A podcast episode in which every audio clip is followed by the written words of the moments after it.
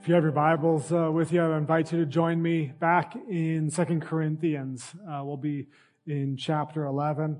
Uh, if you don't have your Bibles with you, uh, we'd encourage you to bring them. We're going to be in them every single week, uh, looking and studying together. Uh, but we do have Bibles here for your use in front of you. it's those black Bibles, and I'd encourage you to open up to our passage together as we study together. if you need some help finding the passage in those Bibles, that the page that it can be found is 911.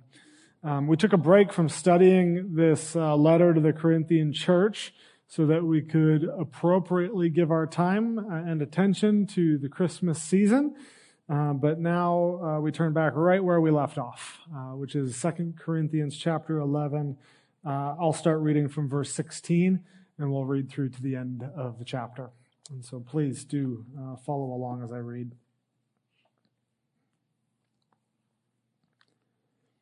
I repeat, let no one think me foolish. But even if you do, accept me as a fool so that I too may boast a little. What I am saying with this boastful confidence, I say not as the Lord would, but as a fool. Since many boast according to the flesh, I too will boast. For you gladly bear with fools, being wise yourselves. For you bear it if someone makes slaves of you, or devours you, or takes advantage of you, or puts on airs, or strikes you in the face. To my shame, I must say we were too weak for that. But whatever anyone else dares to boast of, I am speaking as a fool. I also dare to boast of that. Are they Hebrews? So am I. Are they Israelites? So am I. Are they offspring of Abraham? So am I. Are they servants of Christ? I am a better one. I am talking like a madman, with far greater labors, far more imprisonments, with countless beatings, and often near death. Five times I received at the hands of the Jews the forty lashes less one. Three times I was beaten with rods. Once I was stoned. Three times I was shipwrecked. A night and a day I was adrift at sea. On frequent journeys, in dangers from rivers, danger from robbers, danger from my own people, danger from Gentiles, danger in the city, danger in the wilderness, danger at sea, danger from false brothers, in toil and hardship through many a sleepless night, in hunger and in thirst, often without food, in cold and exposure. And apart from other things, there is the daily pressure on me of my anxiety for all the churches. Who is weak and I am not weak? Who is made to fall and I am not indignant? If I must boast, I will boast of the things that show my weakness. The God and Father of the Lord Jesus, He who is blessed forever, knows that I am not lying. At Damascus, the governor under King Aretas was guarding the city of Damascus in order to seize me, but I was let down in a basket through a window in the wall and escaped his hands. Would you pray with me? Heavenly Father, under your sovereign hand, we are now gathered together in such a time and in such a place with the express purpose of praising you and your mighty work. And now we open up a mighty work of yours, your written word, which reveals your character and your nature. Lord, your written word is a treasure trove. And now, as we enter into it, would you, by the power of your Holy Spirit, reveal the beautiful gold that is to be found within these pages? It's in your Son Jesus' name that we pray all of these things. Amen. Right around the year uh, 10 AD to 14 AD, the Roman Emperor Caesar Augustus wrote a famous work of antiquity. It's called the Res Gestae Divi Auguste, Augusti. Uh, it's essentially his autobiography um, and it gives a first account of his, a first person account of his own life and his own accomplishments as emperor. And it reads very much like a eulogy would at a funeral, uh, except for Augustus is the one re- writing his own eulogy. Um, this writing was actually engraved on two columns right outside of the mausoleum of Augustus. Uh, Augustus, he was the first emperor of the colossal Roman Empire. And during his 40 year reign, he led the empire to major prominence on the world stage. And at the end of his life, he wanted to ensure that the world knew of his importance and of his significance, which is why he wrote the Res Gestae. And so it's not hard to believe that his entire autobiography just reeks of boastful self-admiration and arrogance. Listen to a small excerpt from Augustus's writing. This comes from the fourth paragraph.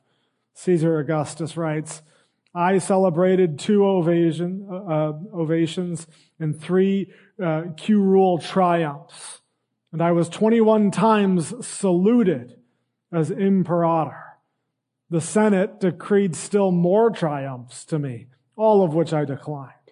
I laid the bay leaves with which my fasces were wreathed in the Capitol after fulfilling all the vows which I had made in each war. On 55 occasions, the Senate decreed that thanksgivings should be offered to the immortal gods on account of the successes on land and sea gained by me or by my legates acting under my auspices. The day on which thanksgivings were offered in accordance with decrees of the Senate numbered 890. In my triumphs, nine kings or children of kings were led before my chariot. At the time of writing, I have been consul 13 times and am in the 37th year of tribunation power. It was not uncommon in this culture for such boasting uh, to occur, not just even from an emperor, but all the way down to an ordinary citizen. This was the culture of the time right? That, that, you had to be arrogant, that you had to boast, that everybody had to know how good you were. However, this was a behavior that the apostle Paul absolutely loathed. He, he hated it because he recognized um, that any achievements or any accomplishments or any accolades he would write were all worthless. It was, it was worthless in comparison to the surpassing worth of knowing Jesus Christ as Lord, which made boasting about such things, such fleshly human accomplishments, quite a ridiculous practice. Right? Paul would call it foolishness. He'd say it's unwise to boast about yourself because it made you look like a fool. Yet here in 2 Corinthians 11, Paul is forced into a rather awkward situation in regards to this. If you remember the context of 2 Corinthians, Paul is writing to a church that has been influenced by false teachers. The last time that we were in 2 Corinthians, way back in November, at the beginning of chapter 11, Paul explains that he is like a spiritual father to the Corinthian church and he has presented them to Christ. He has pledged them to be married, right, as a bride of Christ. Yet these other false teachers have come in and they are seducing the Corinthian church away from their groom. And one of the tactics that these false teachers have used in the seduction process is undercutting Paul's authority as an apostle. They themselves have boasted at great length about their own credentials, right? And how good they are and how many wonderful spiritual experiences and successes that they've had. And they go to the Corinthians and they say, look at all the wonderful, majestic things that we've done. Look at all of our ministry successes. And what has Paul ever done? What is Paul good for? And so the situation is so dire that Paul is about to do the unthinkable. Right? We would say that desperate times call for desperate measures. And Paul is so desperate to win the attention back from the Corinthians, and he knows what's at stake, that he realizes that he has to engage in a little bit of foolishness that he has to do what he absolutely hates, which is boast in his own credentials. You can almost hear in the opening verses the grumbling thoughts ringing through Paul's head in the text as he just kind of bemoans this idea of boasting. But you can feel him say, I, I can't believe I'm going to do this. You've got to be kidding me. Ugh, those guys are fools. And I have to stoop to their level. This is just so uncomfortable for the apostle Paul. And he's so disgusted at the situation that the first several verses, really 16 through um, like the beginning of 21, he actually seems to share a disclaimer of sorts before he begins. That he recognizes, I'm going to do this, but I need to lay some things out there for you guys before I enter in this. Here's my disclaimer. And it starts in verse 16. I repeat, he's already said it once, all the way back in verse 1 of 11. I repeat, let no one think me foolish. Please don't think of me as a fool, but even if you do, accept me as a fool so that I too may boast a little. Even though I'm about to participate in this ridiculous charade, please Please don't think I'm a fool. It's important to note here that the term for fool here, it's not some, it's not necessarily somebody who is uh, what we would call stupid or dumb, right? As we might understand it, but a fool in Paul's eyes, it is a, it's an unwise person who has a radically skewed self-perception, right? It's somebody with just zero emotional intelligence. It's someone who just hasn't the slightest clue about who they really are. And so Paul says, please don't take me as a fool, even though I'm going to do this. Um, but then he even reasons that if they do, it's okay because then they will listen to his boast like they do the other false teachers. Even though he doesn't want to be thought a fool, he feels as though he's been forced into this pit of foolishness to draw the Corinthians out of foolishness for some reason in my preparation, as I was reading this and studying the text, the idea of a circus came to mind. And Paul uh, here is dealing with a bunch of clowns. Right? They don't know they're clowns, but he knows they're clowns. And, and Paul's saying this is ridiculous. I'm going to put the clown makeup on. I'm going to make myself look like the clown. And, and, and he's saying, I'm not really a clown, but like these other clowns, but even if I have to appear like a clown, at least I'll get your attention. I'll have you as, as, as an audience, and so I'll do it. It's the first part of the disclaimer, and then he continues in his disclaimer in verse 17. Take a look at it. What I am saying with this boast, uh, with this boastful confidence, I say not as the Lord would, but as a fool.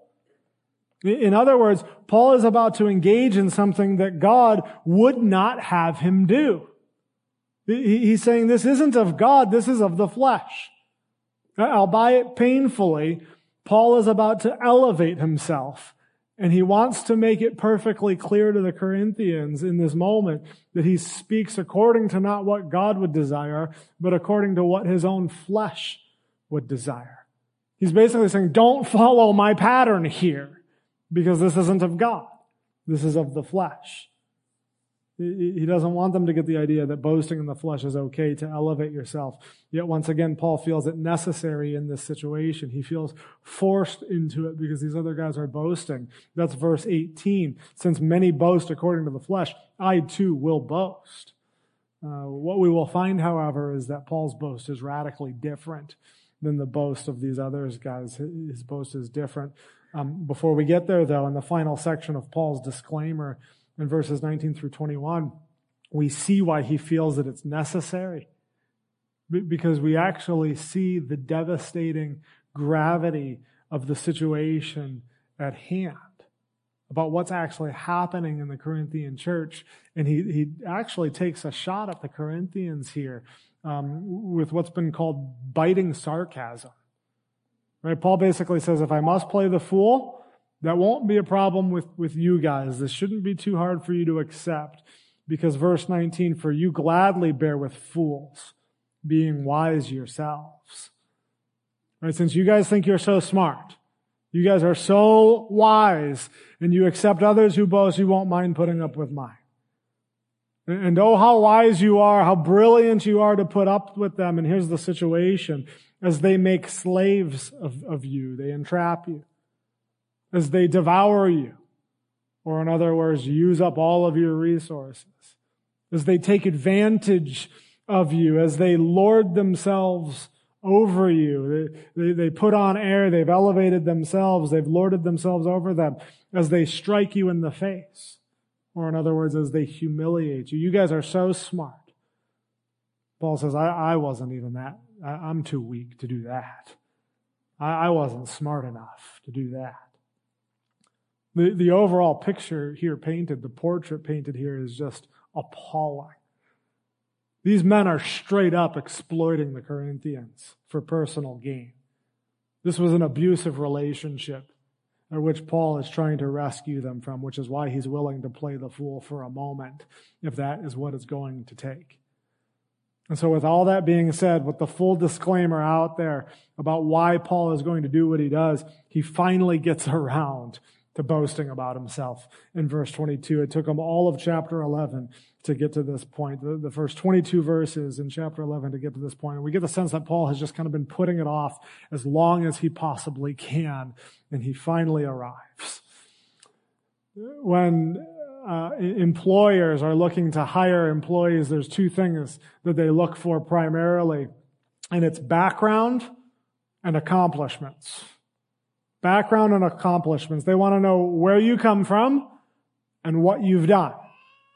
Well, where are you from? What school did you go to? Where did you grow up? What other businesses have you worked up? What has your upbringing looked like? What things from your past have shaped who you are today? And so this is where Paul starts. And Paul, in this first section, when he talks about his background, matches his opponents point for point. Right? There's nothing that they can say that, that, that he isn't himself, right? He, he gets into it with three questions. Are they Hebrews? Well, so am I. Are they Israelites? So am I. Are they the offspring of Abraham or literally the seed of Abraham? So am I. These three questions that Paul poses, it's actually a reference to his ethnic identity. It's a, a, his religious identity, right? To say that he is both, uh, all of those, a Hebrew and an Israelite and a descendant of Abraham means that he has this racial purity as a Jewish man that not many Jewish people could actually lay claim to. Right? He is saying, I am a full blooded Jew. Both of my parents are Jewish, and I am a Jew of Judean descent, as opposed to Jews who were born from people coming from areas far from Judea. As Paul puts it in Philippians 3, he is a Hebrew of Hebrews. You cannot get any more Jewish than Paul. And so these other guys, there's a very good chance, because Paul mentions it, that they uh, perhaps challenged his Jewish pedigree. Paul comes out and says, if ethnic heritage qualifies someone to be an apostle, a messenger of Christ, uh, I've got it. Everything that can be said of their background, I have it as well. And then Paul closes in on a fourth and final question and gives quite a bold answer. There's a shift. Are they servants of Christ? These guys claim to be servants of Christ. Well, guess what? I am a better one. And then he reflects on how much he sounds like a madman. Right? We can appreciate that, right? Because nobody would be walking around here through the hallways on a Sunday morning going around people saying, I'm a better servant of Christ than you. Nobody does that. Paul recognizes the ludicrousy of that, but he says, I am a better servant of Christ. Now, all of those other things that he just mentioned about his heritage and his background, those are all objective. That's black and white. You either are or you are not. But a servant of Christ, well, now that's subjective. There's room for debate, right? They, may all be on equal ground when it comes to their Jewish pedigree, but when it comes to the claims of being a servant of Christ, Paul makes it very clear subjectively that these guys cannot hold a candle to him. And here is the proof. And, and, and, Paul supports that claim by what he writes next, all the way from verse 21 through verse 29. Now, this is the part of Paul's resume where he shifts from his background to his accomplishments. Right? And as Paul comes toe to toe with these other guys who have already bragged about their glorious achievements, in life, we wouldn't question Paul for a second if he began listing out all of the successes of, of his ministry. But he's trying to convince them that he's a better servant of Christ, that he's been more successful. And so it would come as no surprise to us if Paul then wrote to them, hey, guess what? I have preached the gospel to more people than anybody. And I have led more people to Christ than anyone. And I have planted more churches than anyone.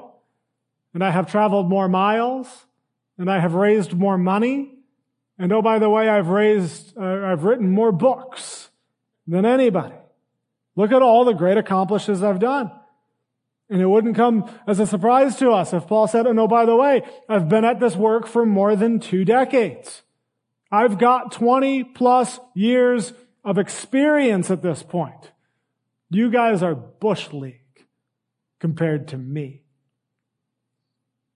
No one would discredit Paul if he said that. But shockingly, Paul doesn't support his authenticity as a servant of Christ by pointing to his proud moments, but instead by pointing to his humiliating moments.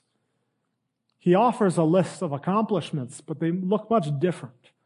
Right? A, a list of accomplishments that focus on his human frailty, on his weakness. Instead of the, picking the things that would make him look really strong in the eyes of others, he picks and turns to what makes him look weak. Let's walk through them together. He, he starts his list of accolades with physical hards, hardships, with, with some general statements about how he, he's had greater labors. He's, he's been, he says, I've been thrown in prison a bunch of times on multiple occasions. I've been beaten so many times that I can't even count. And many of those occasions uh, were near death experiences. I've beaten, been beaten so many times I can't count, but then he gets specific about some of the punishments. There are some things I can count, Paul says, uh, punishments that I was on the receiving end on. Five different times he experienced the 40 lashes less one to this point.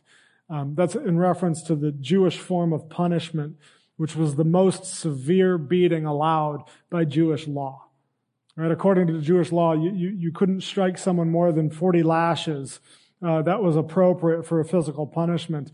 And so the Jews did what was called the 40 less one because they were afraid of accidentally breaking the law if they had miscounted. And so they would only do 39 and they would whip criminals using a braided leather that branched out into three different strands. And oftentimes at the end of these strands uh, were tied um, fragments of bone or fragments of metal and the, the weapon was designed to actually rip the skin off of you. It was a punishment uh, so brutal that some people didn't even survive. Yet Paul endured five of these beatings. Um, three times he was beaten with rods, which on the other hand is a Roman form of punishment. Once he was stoned. You can read all about that in Acts 14. Typically, stoning always led to death. The only reason the mob relented uh, in Acts 14 was because they actually thought Paul was dead. They thought they had finished the job. These, these beatings are a testimony that he is a better servant of Christ than these other guys. And you know what? You wouldn't even have to take his word for such occurrences, right? From where we're sitting, we, we have to believe Paul. We have to take him at his word. But to the Corinthians, they wouldn't have to because all you had to do was take one, one look at his disfigured and mutilated body. And you would know that he was telling the truth.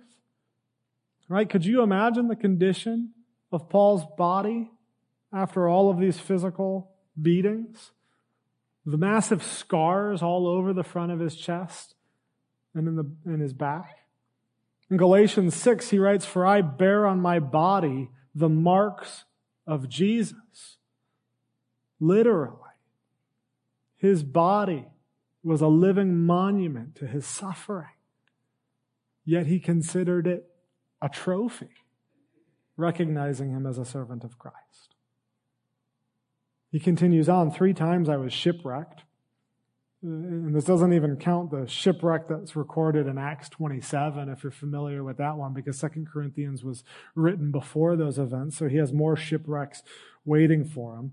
Um, just so you know, in those times, maritime disasters, it was actually quite commonplace uh, because of poor navigation and fragile ships. Every time Paul stepped on a sailing vessel, there was some kind of risk involved he was in danger, which actually leads us nicely to the next section of Paul's lists of accomplishments, in that there wasn't anywhere Paul could step that he was risk free.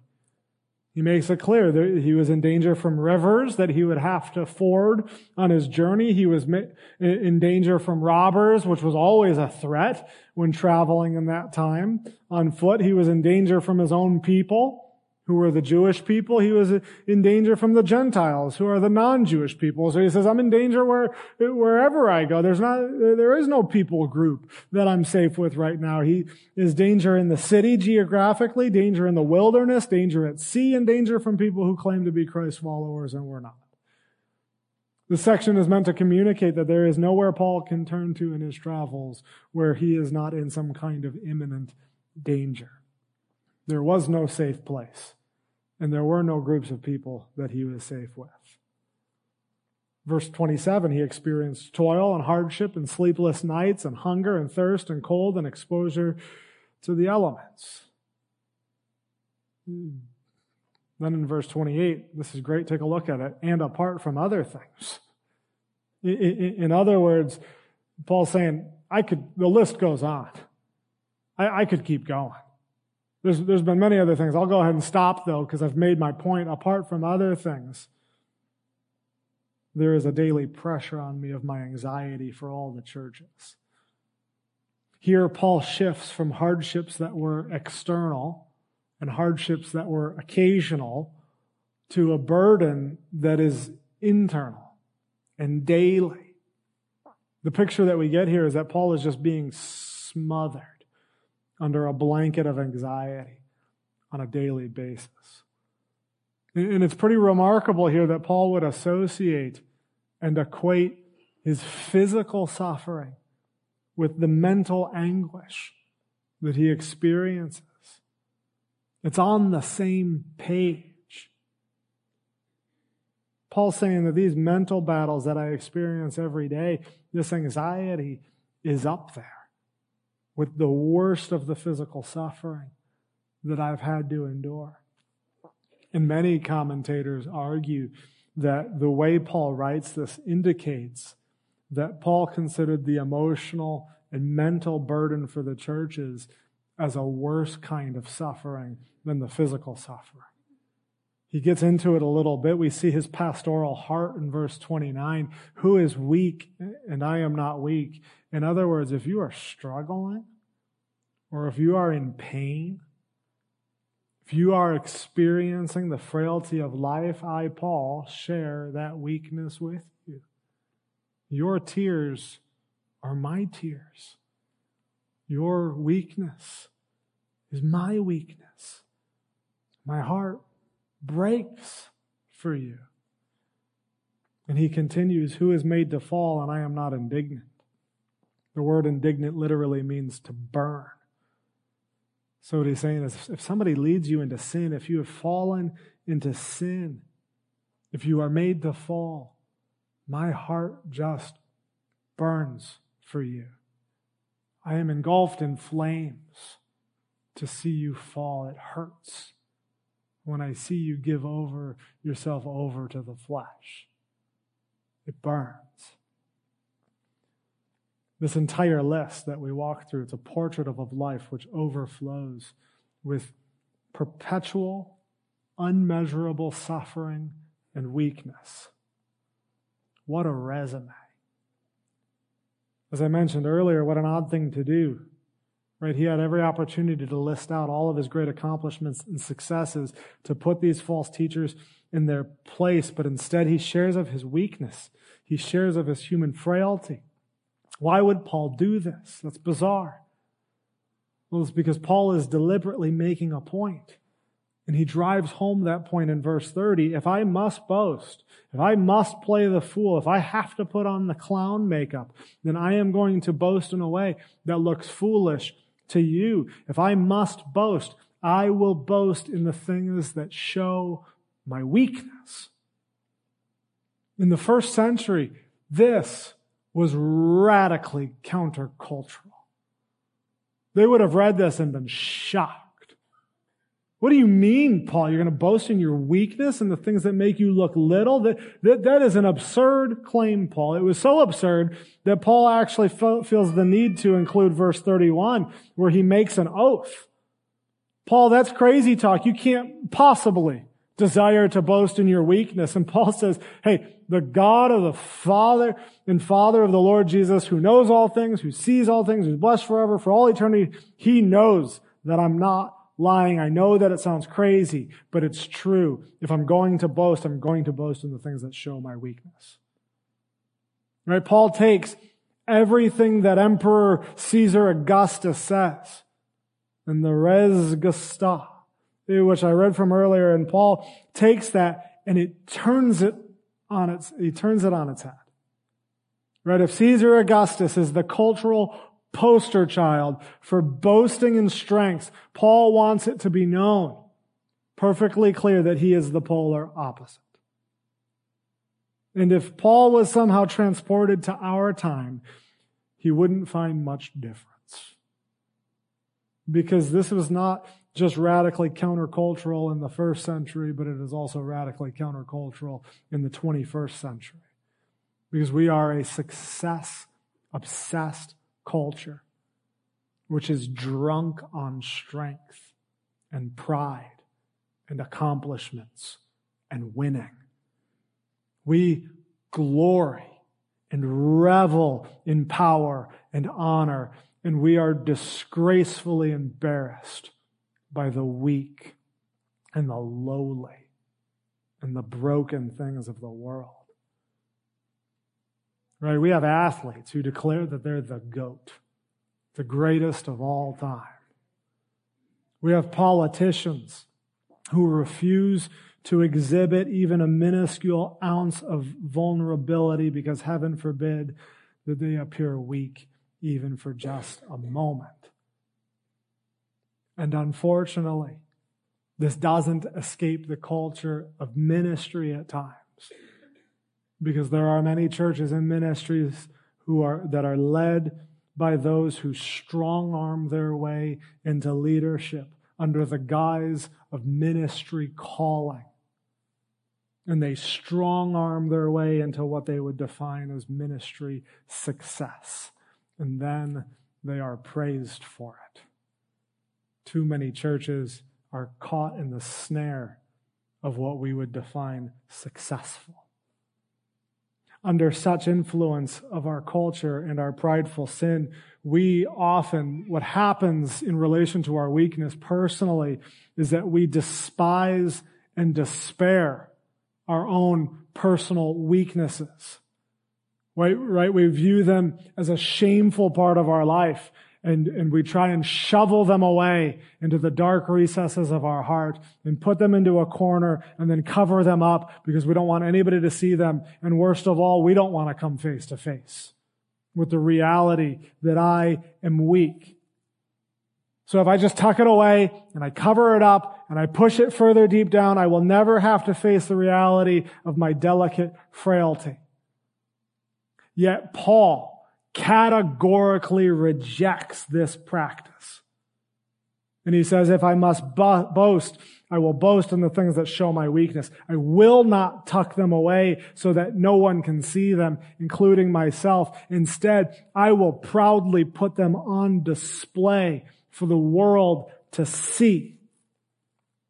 And what Paul teaches us is that we ought not to despise our weaknesses, but actually delight in our weaknesses. We should embrace them. Instead of hopelessly avoiding them, we should lean into them. And here's the reason because when we don't delight in our weakness, when we only boast in the flesh, it actually taints the message of the gospel. We'll get into this more next week, um, but it's important to note that this week, that as Christ followers, when we boast in the flesh and disregard our weaknesses, it, it, as if it's not there, we actually lose something of the gospel message. Uh, our boast in the flesh and the despair of our weakness poisons the proclamation of the good news of Jesus because Jesus was a man of weakness. He was a man of sorrows.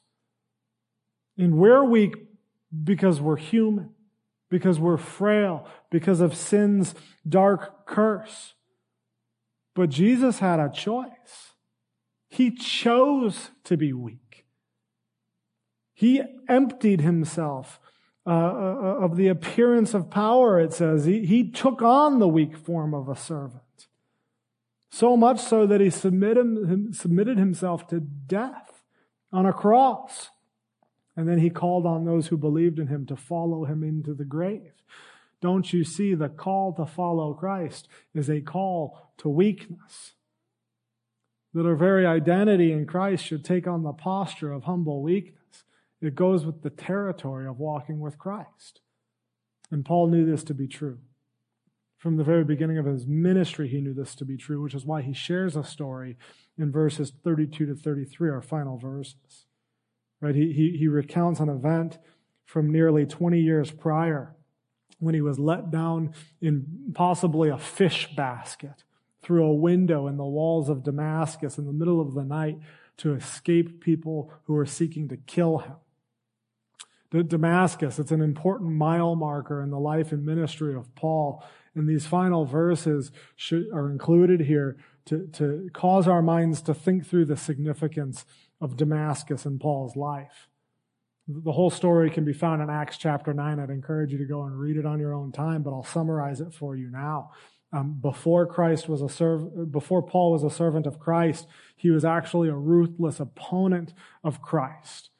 And he made it his life goal to pursue Christ followers and persecute them and have them arrested and potentially even put to death. And so on one occasion, with permission from the high priest, the Jewish high priest, Paul is traveling to Damascus to pursue believers when in a brilliant flash of light, Paul experiences and hears the voice of Jesus Christ himself and at that moment, Paul moved from being an opponent to, of Christ to a follower of Christ.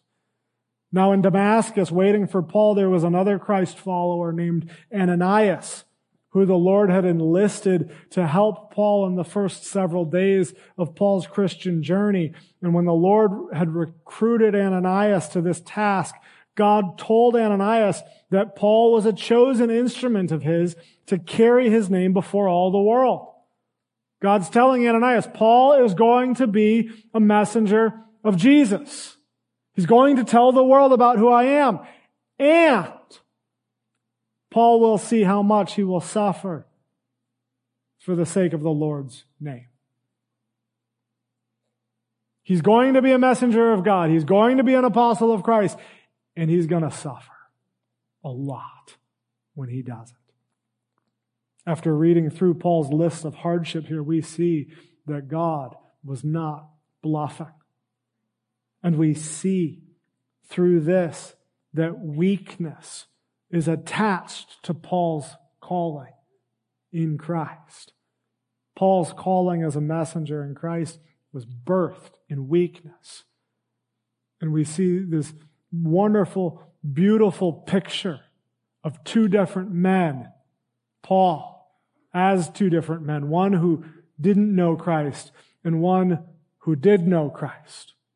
We see this beautiful illustration in Acts 9 in a, a stark contrast between Paul entering the city of Damascus and, and how he left the city of Damascus. Paul approached Damascus as a proud arrogant man carrying an immense amount of worldly power and worldly authority. He traveled into the city with confidence in broad daylight, accompanied by an entourage of men. But then he met King Jesus. Jesus Christ, the King of Kings. And as Paul made his exit from the city of Damascus, he left as a humbled man with no worldly authority and no worldly power, running for his life, pursued by those who wished to have him dead. And he left in quiet obscurity in the middle of the night, all alone in a basket of all things. You see, there is an eternal difference between the proud man who does not know Jesus and walks in foolishness and the humbled man who does know Jesus and walks in the footsteps of Christ. Jesus humbles the proud and then invites them into weakness and in embracing their weakness.